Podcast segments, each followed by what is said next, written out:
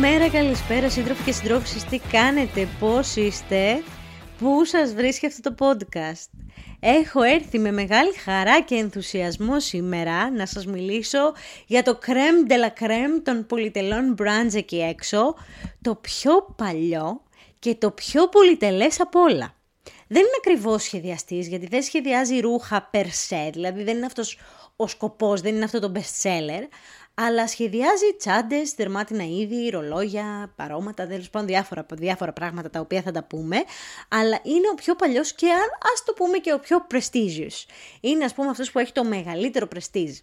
Μιλάμε φυσικά για τον Νίκο της Ερμές. Ο οίκο Ερμές δεν θα γίνει ποτέ talk of the town. Δεν θα γίνει ποτέ αυτό που λέμε ο οίκο της χρονιάς. Δεν θα γίνει ούτε σε Λοράν, ούτε McQueen, ούτε Balenciaga, δεν θα γίνει ποτέ αυτό το μεγάλο trend, έτσι.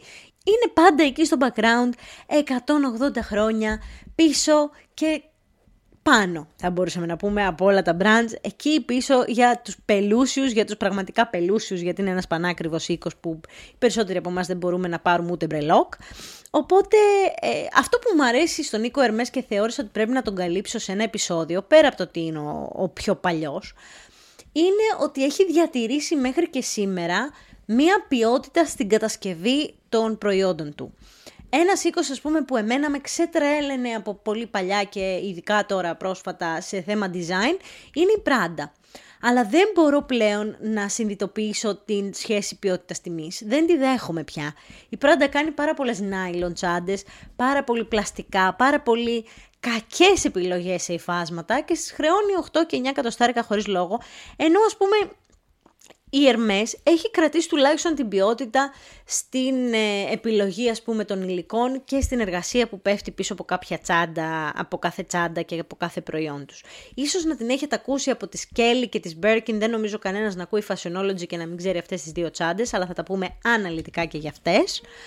Αλλά όπως σε κάθε podcast, φίλες και φίλοι, θα ξεκινήσω από την απαρχή του χρόνου. Μεταφερόμαστε στο ρομαντικό Παρισάκι το έτος 1837, όπου ο Τιερή Ερμέ φτιάχνει σέλες για άλογα. Έχει πάρει, σου λέει, όλη την αριστοκρατία της Γαλλίας και τους σελώνει τους υπείς. Λοιπόν, δεν τους ελώνει τους υπείς, τους ύπους, τους ύπους και τους υπείς, τέλος πάντων. Όλα τα, όλες οι σέλες του Τιερή Ερμέ ήταν σουρ με ζουρ, δηλαδή μέτραγε το λογάκι, μέτραγε και τον υπέα και τα έφτιαχνε έτσι με πολύ, ε, πολύ καλή ποιότητα δέρματος και στο χέρι ραμμένες. Είχαν να το λένε για την ποιότητα του Ερμές. Έφτιαξε λοιπόν το δικό του brand που φανταστείτε τότε δεν είχε τα άλογα σαν λόγο, ήταν μόνο το όνομά του Ερμές και από κάτω έγραφε Le Cellier, ο Σελάς, ξεκάθαρα. 30 χρόνια λοιπόν αργότερα βραβεύτηκε και για την καλή ποιότητα που είχαν τα δερματά του, για μία φινέτσα, γιατί είχε και πραγματικά πολύ καλό σχεδιασμό στις σέλες. Τώρα τι να σας πω, δεν ξέρω και από σέλες για να συγκρίνω, αλλά έτσι λέγανε. Όμως είχε και πάρα πολύ καλή φήμη σε σχέση με, τα, με την ποιότητα του δέρματος που χρησιμοποιούσε και άντεχε σε διάφορες καιρικές συνθήκες. Δηλαδή είτε τα άφηνες στο αλογάκι το καημένο 40 ώρες να υπέβεις στη λαλάκα, είτε το είχες μέσα στο νερό και στο χιόνι, μια χαρά η σέλα δεν πάθαινε τίποτα. Όταν λοιπόν ήταν να αποχωρήσει και να πάρει σύνταξη ο Τιέρι Ερμέ, το άφησε το μπραντ στο γιο του. Να πούμε σε αυτό το σημείο ότι η Ερμές είναι οικογενειακή επιχείρηση και έχουν περάσει έξι γενιές δημιουργών. Και λέω δημιουργών γιατί δεν είναι οι άνθρωποι σχεδιαστές μόδας. Κάποιοι σχεδιάζουν, κάποιοι είναι πιο πολύ οικαστικοί, κάποιοι είναι πιο πολύ μάστορες πάνω στο leather. Έχουν όμως περάσει έξι γενιές, το αναλαμβάνει από πατέρα σε γιο, σε παρακούμπαρο κτλ. ή στον άλλον και τα νάπαλεν μένει μέσα στην οικογένεια. Το 1859 λοιπόν αναλαμβάνει ο γιος του, ο Charles Emile Hermes. Να πούμε ότι με το που ανέλαβε ήταν λίγο κακότυχος. Διότι τότε ο Ναπολέον ο Τρίτος αποφάσισε να εκμοντερνοποιήσει το Παρίσι και αποφάσισε ότι θέλει να ανοίξει μεγάλες γεωμετρικές λεωφόρους που όλοι να οδηγούν στον πύργο του Άιφελ που είχε πρεμιέρα το 1889. Να μου πεις 30 χρόνια πριν, εντάξει, ολόκληρη πόλη ήθελε να φτιάξει 30 χρόνια πριν ξεκίνησε το concept. Έπρεπε λοιπόν να φύγει το εργαστήριο από εκεί που ήταν, γιατί το εργαστήριο και κατάστημα τότε της Hermès έπρεπε να γίνει parking lot, έπρεπε να απαλλοτριωθεί για να περάσει από εκεί ο δρόμος. Οπότε ναι, και ο Charles Emile το πήγε στην iconic οδό, στην εμβληματική οδό που είναι και σήμερα, που προφανώς επειδή είναι στα αγγλικά δεν θα κάνω καν τον κόπο να το πω, είναι νούμερο 24 της λεωφόρου De Fabourg Saint-Honoré και ο Θεός μαζί μας. Λεωφόρο 24 το γνωστό. Το οποίο παιδιά είναι ακόμα και σήμερα εκεί. Αδιανόητο. Δίπλα της έχει ανοίξει μια Chanel, μια Givenchy, μια Dior, ξέρετε για να είναι εκεί όλα τα luxury brands together, αλλά μιλάμε για ένα κατάστημα που 143 χρόνια είναι στο ίδιο μέρος όλες οι φασιονίστας που πάνε στο Παρίσι να πιούν καφέ, να φορτογραφηθούν κάτω από το ήχο πύργο του Άιφελ με τα μπουχού τους, περνάνε και από εκεί να πάρουν μια φωτογραφία το μαγαζάκι της Ερμές, γιατί εντάξει παιδιά είναι iconic. Να πούμε ότι η Ερμές ακόμα χρησιμοποιεί την οδό αυτού του μαγαζιού σε διάφορα statement κομμάτια, δηλαδή σε κάποια αντρικά λόφερ παπούτσια. Έχουν μια συλλογή με μαντίλια που λέγεται 24 γου και τα λοιπά και τα λοιπά που δεν κάνω καν τον κόπο. Και επίσης υπάρχουν και, υπάρχει και το ομώνυμο Eau de Parfum του Eco Hermes που και αυτό λέγεται 24 du de Framboise λε και τα λοιπά honoré. Αξίζει να σημειωθεί ότι όταν το πήρανε το μαγαζάκι ήταν ένα απλό τριόροφο αλλά με τα χρόνια έχει γίνει παιδιά ένα οικοδομικό τετράγωνο φάση. Με το roof garden του, με όλα του τα comfort και πηγαίνει ο κόσμος έτσι και φωτογραφίζεται. Έχουν πάρει λοιπόν όλο το οίκημα και από τρεις ορόφους το πήγανε ξέρω εγώ 5-6 πως είναι και βάλανε και το roof garden τους γωνία είναι και όλες που να τα αφήσει μετά αυτό το μαγαζί. Όταν πεθαίνει ο Charles Emile, αναλαμβάνει ο Εμίλ ο σκέτος. Ε, Charles Emile ο πατέρας, Emile ο γιος. Οπότε θα τον λέμε Εμίλ Σκέτο, ο οποίος κατά τη διάρκεια του Μεσοπολέμου, Μεσοπόλεμο, παιδιά, για να είμαστε στην ίδια σελίδα, λέμε τα 20 χρόνια μεταξύ του πρώτου και του δεύτερου παγκοσμίου πολέμου. Ο Εμίλ, λοιπόν, κατά εκείνη την περίοδο έβαλε πάρα πολλά ε, προϊόντα στη συλλογή. Έβαλε τσάντες, έβαλε κάποια σανδάλια και το 1922 έκανε διάφορα ταξίδια στην Αμερική για να ανακαλύψει και άλλα σχέδια. Σε ένα από τα ταξίδια του καταλήγει στον Καναδά, όπου βλέπει κάποια καναδικά αυτοκίνητα του στρατού που ήταν καμπριολέ. Μπες μες στο καμπριολέ, πάμε για κανένα καφέ. Αυτά όμως είχαν και καπάκι, γιατί χιονίζει, ξέρεις, στον Καναδά βρέχει κτλ. Οπότε του έκανε εντύπωση πάρα πολύ ένα σύστημα που είχαν για να μπαίνει και να βγαίνει η κουκούλα του αυτοκινήτου. Ήταν λοιπόν ένα σύστημα με μία σειρά από δοντάκια στην κάθε μεριά που όταν πέρναγε ένα σιδεράκι και τα ένωνε αυτά κουμπώναν μεταξύ τους γιατί τα πίεζε. Καλά, κατάλαβες, μιλάω για το φερμουάρ. Το έφερε λοιπόν πίσω στο Παρίσι και πλήρωσε να το πατεντάρει σε όλη την Ευρώπη, ώστε να χρησιμοποιηθεί η ιδέα του για μπουφάν και τσάντες. Ενός λεπτού σιγή για τη χρησιμότητα αυτής της πατέντας στον Εμίλ, μπράβο Εμίλ Λεβέντι μου, για αυτήν την πατέντα, γιατί δεν ξέρω τι θα κάναμε αν δεν μπορούσαμε να κουμπώσουμε το τζιν και έπρεπε να το κλείσουμε με κορδόνι όπως έκαναν οι προϊστορικοί δεινόσαυροι. Μέχρι το 1930 είχε βγάλει, όπως είπαμε, σανδάλια, αξεσουάρια γκολφ. Γενικά άκουγε πάρα πολύ τι ήθελε η αριστοκρατία. Διότι ήταν και αυτός έτσι μέσα στον κύκλο των πελούσιων, οπότε σου λέει τι κάνουν οι πλούσιοι, παίζουν γκολφ. Οπ, θα βγάλω τσαντούλα για γκολφ, θα βγάλω θήκες για τα μπαστούνάκια, θα βγάλω ε, ωραίο κασκολάκι για, το, για τα μπαστούνουιδί και τέλος πάντων να τους έχω έτσι πολύ από κοντά.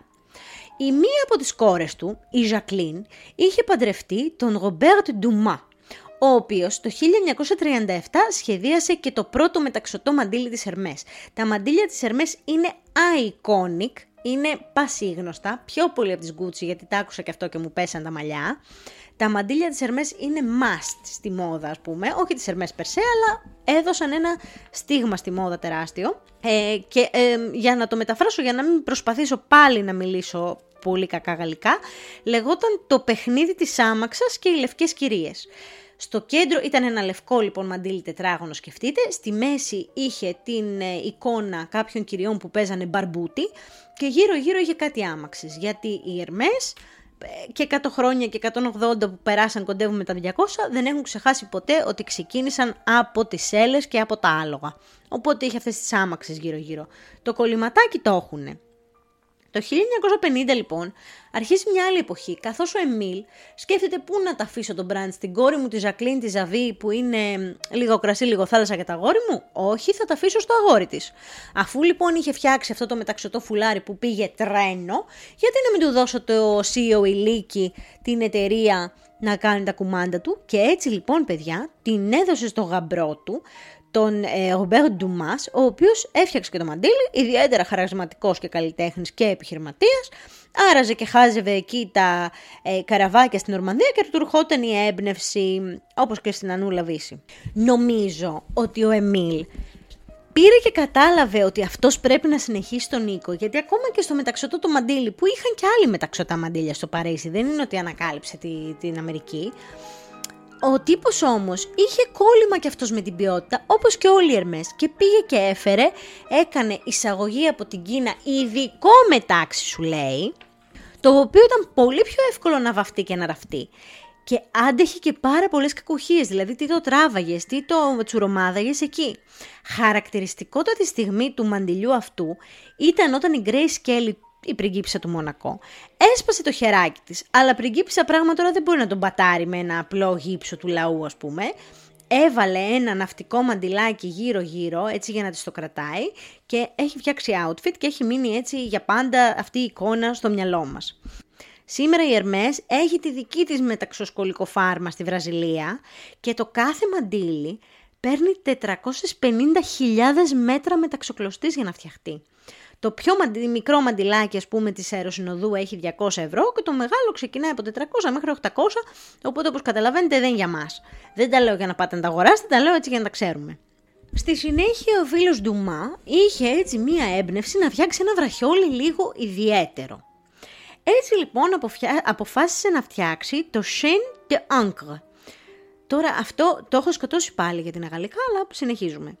Είναι λοιπόν ένα βραχιολάκι με λεπτή ή χοντρή αλυσίδα, εξαρτάται χρυσό ή ασημή, βγαίνει σε πολλά χρώματα, που σίγουρα το κούμπομά του το έχετε δει σε ένα από τα βραχιόλια που έχετε στο σπίτι ή που έχει η μαμά σας. Κάποια βραχιόλια δεν έχουν ένα κούμπαμα που είναι η δεξιά μεριά ένα στρογγυλό, ένας κύκλος, και η αριστερή έχει ένα κάθετο σιδεράκι. Οπότε όταν το βάζεις μέσα από τη μία μεριά και ανοίγεις, ξέρεις μετά το σιδεράκι, μετά δεν βγαίνει, σαν να αγκιστρώνει. Γι' αυτό και το έβγαλε άγκυρα. Αυτό είναι πάρα πολύ iconic κουμποματάκι και το έχουμε δει σίγουρα. Δεν ήξερα καν ότι είναι της Hermes και με ενθουσίασε που το έμαθα. Αυτό λοιπόν ήταν το iconic um, Chaîne de Ancre. Πάμε λοιπόν στην αγαπημένη μας την Kelly. Η Kelly τσάντα είναι μία από τις πιο δημοφιλείς τσάντες της Hermes και έχει ονομαστεί έτσι από την Grace Kelly. Η Grace Kelly ήταν μια Αμερικανίδα ηθοποιός του Hollywood πάρα πολύ γνωστή, με μεγάλη καριέρα, η οποία παντρεύτηκε τον πρίγκιπα του Μονακό και έτσι έγινε και αυτή μια real life πριγκίπισσα. Μεγάλο icon της εποχής, πεντάμορφη και λάτρευε τον Νίκο της Ερμές. Είχε αγοράσει παιδιά τα πάντα. Έτσι λοιπόν είχε αγοράσει και την Chac Depeche, η οποία ήταν μια τσάντα σε τραπέζιο σχήμα που ήθελε 24 με 27 ώρες χερά το ράψιμο, καταπληκτική ποιότητα δέρματος ως γνωστόν και είχε φτιαχτεί το 1930. Ως fashion icon λοιπόν της εποχής, ήταν και πάρα πολύ ε, διάσημη ως ίνδαλμα στιλιστικά για πάρα πολλές γυναίκες. Φόρεσε Ερμές στον αραβόνα της. Φόρεσε Ερμές όταν ανακοίνωσε την εγκυμοσύνη της στα μίντια κτλ. Πώς βγήκε όμως η τσάντα με το όνομά της; Αυτή η τσάντα, όπως σας είπα, είχε άλλο όνομα. Αρχικώς δηλαδή τη λέγανε Σακ Αντεπέσ. Όμως, κάποια στιγμή, για να κρύψει την εγκυμοσύνη της, σε κάθε φωτογραφία που την τράβαγαν οι παπαράτσι, τσουπ έβαζε μπροστά τη μεγάλη της την τσάντα και έκρυβε την κυλίτσα της. Έτσι λοιπόν, αποφάσισε ο Ντουμάς να την ονομάσει Τσάντα Κέλλη προς τιμήν της. Μία Κέλλη της Ερμές ξεκινάει περίπου από 6.000 ευρώ και καταλήγει στα 12 εκτός από, ξέρεις, αν είναι από εξωτικό δέρμα που κοστίζει ως ένα τρίποδο στο πορτοράφτη. Fast forward λοιπόν, περνάμε κάνα δεκάρικο χρόνια και πάμε στο 1967 όπου βγαίνει η πρώτη συλλογή Women's Wear. Πάρα πολύ λίγες επενδύουν σε ρούχα Ερμέ, γιατί παιδιά, όπως είπαμε, θέλει νεφρά δεξιά, αριστερά. Είναι, ο ένα t-shirt έχει ένα πεντακοσάρικο και δεν μιλάμε για δραχμές. Οπότε μπορείτε να καταλάβετε ότι ακόμη και μια κοπέλα που ψωνίζει luxury είναι τόσο ακριβά που δεν, μπορεί, δεν της είναι και πάρα πολύ εύκολο. Αλλά και στιλιστικά είναι πολύ απλά ρούχα, δεν έχουν ιδιαίτερο ε, design. Τα ρούχα τα σχεδίαζε η Καθρίν Καλαλή, ε, Γαλλίδα από την Ουγγαρία και αυτή, για 13 χρόνια, η οποία έφτιαξε και την αγκράφα με το H που θα την έχετε δει σίγουρα σε πάρα πολλές ζώνες, σε κάποια παπούτσια, σε κάποια παλτό. Είναι έτσι λίγο διάσημη εγγραφούλα. Αλλά ως προς τα ρούχα, όπως σας είπα, δεν μπορούσαν να ανταγωνιστούν ιδιαίτερα την δεκαετία του 70, δεν μπορούσαν να ανταγωνιστούν την Dior, τη Chanel κτλ. Φυσικά ένας από τους λόγους που δεν μπορούσαν να ανταγωνιστούν αυτά τα brand σε σχέση με τα ρούχα είναι ότι η Dior και η Chanel πάρα πολύ γρήγορα άρχισαν να πειραματίζονται με τα μη φυσικά υλικά, με τα πιο τεχνητά υλικά. Άρχισαν να ε, πειραματίζονται με man-made συνθετικές ίνες, ενώ η Chanel είχε κολλήσει στους φυσικούς πόρους, είχε κρατήσει την ποιότητα κτλ. Βέβαια τα man-made, τα συνθετικά έχουν πολύ μεγαλύτερο κέρδος. Το 1975 αναλαμβάνει ο γιος του Γομπέρ Ντουμάς, ο Ζεν Λουί Ντουμάς, ο οποίος είχε πολύ πιο ριζοσπαστικές απόψεις από τον πατερούλη και από όλη την οικογένεια των Ερμέδων. Σαν παιδί της φαμίλιας κι αυτός, ο λίγοντι πελούσιος, έκανε λίγο ότι του κάπνιζε γι' αυτός. Πήρε λοιπόν δύο designer, casual wear και οι δύο, τον Eric Bergeret και τον ε, Bernard Sanz, οι οποίοι αποφάσισαν να φέρουν αυτό το πλούτο στο νεανικό κοινό. Οπότε τι έκαναν, πήραν ιδέες από biker jackets, από πολύ casual ντύσιμο και τις έφεραν στο πολυτελές κόσμο της Ερμές. Οπότε έφτιαξαν ένα biker jacket από πίθωνα, ένα δεξί νεφρό, ένα δερμάτινο παντελόνι από συνθροκάμιλο, αυτό ήταν το αριστερό στο νεφρό, και οτιδήποτε άλλο είχες για μεταμόσχευση διαθέσιμο. Έκαναν και μια καμπάνια με ένα απλό λαϊκό κορίτσι που φορούσε τζιν και ένα μαντιλάκι ερμές πολύ καλέσθητο αλλά πολύ νεανικό. Και έτσι κάπως φέραν την νεολαία στη φάση. Η οικογένεια ξύνησε πάρα πολύ. Σου λέει εντάξει ό,τι του φανεί του Crazy Stephanie, αλλά όταν είδαν τις πωλήσεις να πηγαίνει από 50 million στα 460, δηλαδή είχε μια διαφορά περίπου 380%, κάπως το κάνανε βαβά, το ξεπέρασαν. Όπως είπαμε όμως ο φίλος έκανε ό,τι ήθελε, οπότε έφερε έναν ορολογοποιό, να τους μάθει την τέχνη του να φτιάχνουν ρολόγια και μαζί με τα δερμάτινα νουράκια να βάλουν και το ρολόι στο παιχνίδι. Μετά στις αρχές των 80s ξεκίνησε μια συνεργασία με τον John Lobb. Ο John Lobb ήταν μποτοποιός, παπουτσωμένος γάτος. Ε, ένας μποτοποιός που έφτιαχνε στην αρχή μπότα υπασίας για γυναίκες και κάποια στιγμή μετά έφτιαχνε και γυναικεία έτσι πιο elegant παπούτσια. Το brand, παιδιά, αυτή τη στιγμή, το John Lobb, διατίθεται σε πάρα πολύ ε, συγκεκριμένα μαγαζιά με ένα δερμάτινο παπούτσι να κοστίζει πάνω από 1000 λίρες και αν μπείτε στο site του που λέγεται John Lobb 1849, δεν έχει τιμές. Τι έχουμε μάθει ότι κάνουμε όταν ένα site μπαίνεις μέσα και δεν έχει τιμές, τρέχεις. Δεν θέλω καν να ξέρω πόσο κάνουν και ούτε που, ούτε που με ενοχλεί ούτε που με ενδιαφέρει. Εσείως λοιπόν φτάνουμε στο 1984 όπου έχουμε τη τζάντα που ακόμα και η Σάρα Τζέσικα Πάρκερ του γνωστού και τιμημένου Sex and the City παραδέχτηκε ότι την είχε σε μούφα. Η Μπέρκιν, παιδιά. Ακολουθεί μικρή ρομαντική ιστορία κομμεντή για να μάθουμε πώς φτιάχτηκε η Μπέρκιν. Πήρε λοιπόν ο Ζαν Λουί μια πτήση Λονδίνο-Παρίσι, business class υποθέτω εγώ γιατί δεν είμαστε τίποτα φτωχάλες. Εκεί λοιπόν που καθόταν ο Ζαν Λουί, δίπλα του καθόταν μια Αγγλίδα, Γαλλίδα, μισή-μισή, ε, Αγγλογαλίδα τέλος πάντων τραγουδίστρια, η Jane Μπέρκιν. Του γυάλισε το μουρουλίνι, έπιασαν τον μπλα μπλα, φτάνουν όμως γιατί είναι και μικρή πτήση, μια ωρίτσα κάνεις. Η Τζέιν λοιπόν είχε βάλει από πάνω στο χώρο των αποσκευών την τσάντα της, την οποία την τραβάει για να φύγουν και τη πέφτουν όλα στο κούτελο. Τους πέφτουν όλα κατά κούτελο. Ο Ζαν Λουί λοιπόν πήρε ένα σχέδιο της Ερμές που μέσα βάζανε τις σέλες. Από το 1900 το είχε αυτό το σχέδιο, έτσι. Και έφτιαξε μια μαύρη τσάντα με καπάκι και κούμπομα και την ονόμασε Birkin προς τιμή της η Τζέιν περιχαρίστη χρησιμοποιούσε την κυκλοφορούσε τη νέα της τσάντα, αλλά δεν είχαν φτιάξει πολλές. Επομένως, δημιουργήθηκε μία πάρα πολύ μεγάλη ζήτηση και επειδή αυτή η τσάντα παίρνει 48 ώρες να φτιαχτεί μόνο, δηλαδή πριν την παραγγείλεις βρεις τα υφάσματα, για να ραφτεί θέλει 48 ώρες, άρχισε να γίνεται ε, μεγάλη λίστα αναμονής. Η Μπέρκιν ανήκει στα Veblen ε, προϊόντα. Τι είναι τα προϊόντα τα Veblen. Είναι αυτά που πηγαίνουν αντίθετα με τους κανόνες της αγοράς. Όσο ανεβαίνει η τιμή, ανεβαίνει και η ζήτηση και τούμπαλιν. Όσο ανεβαίνει η ζήτηση, ανεβαίνει και η τιμή. Είναι όπως η Rolls Royce, ρε παιδί μου, ανήκει σε μια πολύ συγκεκριμένη κατηγορία προϊόντων. Να φανταστείτε, παιδιά, το 2014 η Birkin είχε λίστα αναμονής 6 χρόνια. Πλέον είναι ένας αστικός μύθος ότι περιμένεις για μια Birkin, υπάρχουν και ετοιμοπαράδοτες σε κάποιες μπουτίκ. Βέβαια, είναι ακόμα άγνωστη ευουλέ του κυρίου ως προς το ποια είναι τα κριτήρια που μία πολίτρια θα σου δώσει μια Birkin ή όχι. Υπάρχουν άνθρωποι που όντως τους έχουν αρνηθεί μια Birkin, αλλά δεδομένου ότι η Kim Kardashian έχει 30 και έχει κάνει τσόντα, εντάξει δεν μπορώ να πω ότι έχει το ίδιο κλάσ με πριν, ε, η Birkin ξεκινάει από τα 12.000 και ανεβαίνει, επίσης αν είναι τύπου ostrich ή κάποιο, προσπαθούν να ε, σταματήσουν τους κροκόδιλους γιατί η πίτα τους ε, πέταγε γιαούρτια, προσπαθούν να κάνουν και με οικολογικά δέρματα αλλά δεν τους πάει η καρδιά προς το παρόν. Τέλος πάντων, δεν μπορείς να πεις ότι ήταν στην ίδια κατάσταση που ε, με τα εξωτικά δέρματα θα είχε ένα τρύπατο στο κολονάκι. Τελευταία η Ερμές πέρα από τις τσάντες βγάζει τα λεφτάκια της και από άλλα πράγματα.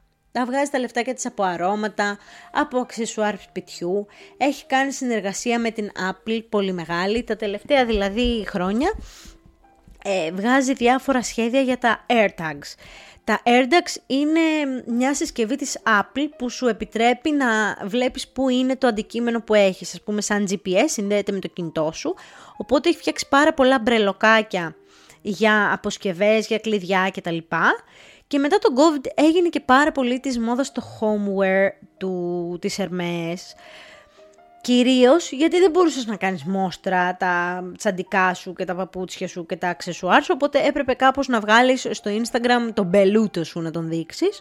Οπότε γι' αυτό το λόγο έγινε μεγάλη τρέλα ε, με τα homeware της Hermes. Ενώ παιδιά μου αρέσουν πάρα πολύ αισθητικά, κάτι vintage καρότσια για μπαρ που έχει.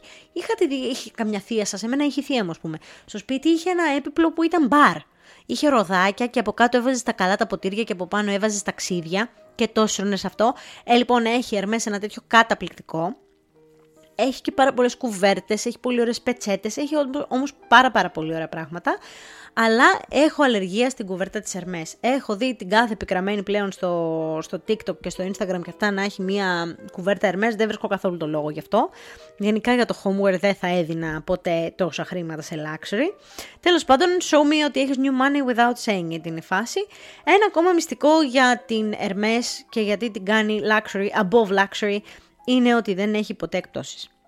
Δεν βγάζει πάρα πολλά προϊόντα, κάποια πράγματα είναι και custom made, τα κάνεις δηλαδή προ-παραγγελία και έτσι δεν υπάρχουν αυτό που λέμε τα στοκάδικα, τα outlet, να πας να βρεις ερμές 20 και 30 και 40%. Αυτό δεν θα παιχτεί. Επίτηδες δεν βγάζουν ποτέ εκτό, εκτός, προτιμούν να την κόψουν με ψαλίδι, ρε παιδί μου, από το να σου δώσουν έκπτωση. Και έτσι και μένεις στα χρόνια στην κορυφή. Αυτό λοιπόν ήταν το μικρό μου podcastάκι για την Ερμές. Ελπίζω να σας άρεσε, ελπίζω να περάσατε όσο καλά όσο και εγώ. Μέχρι την επόμενη εβδομάδα σας φιλώ γλυκά στα μούτρα.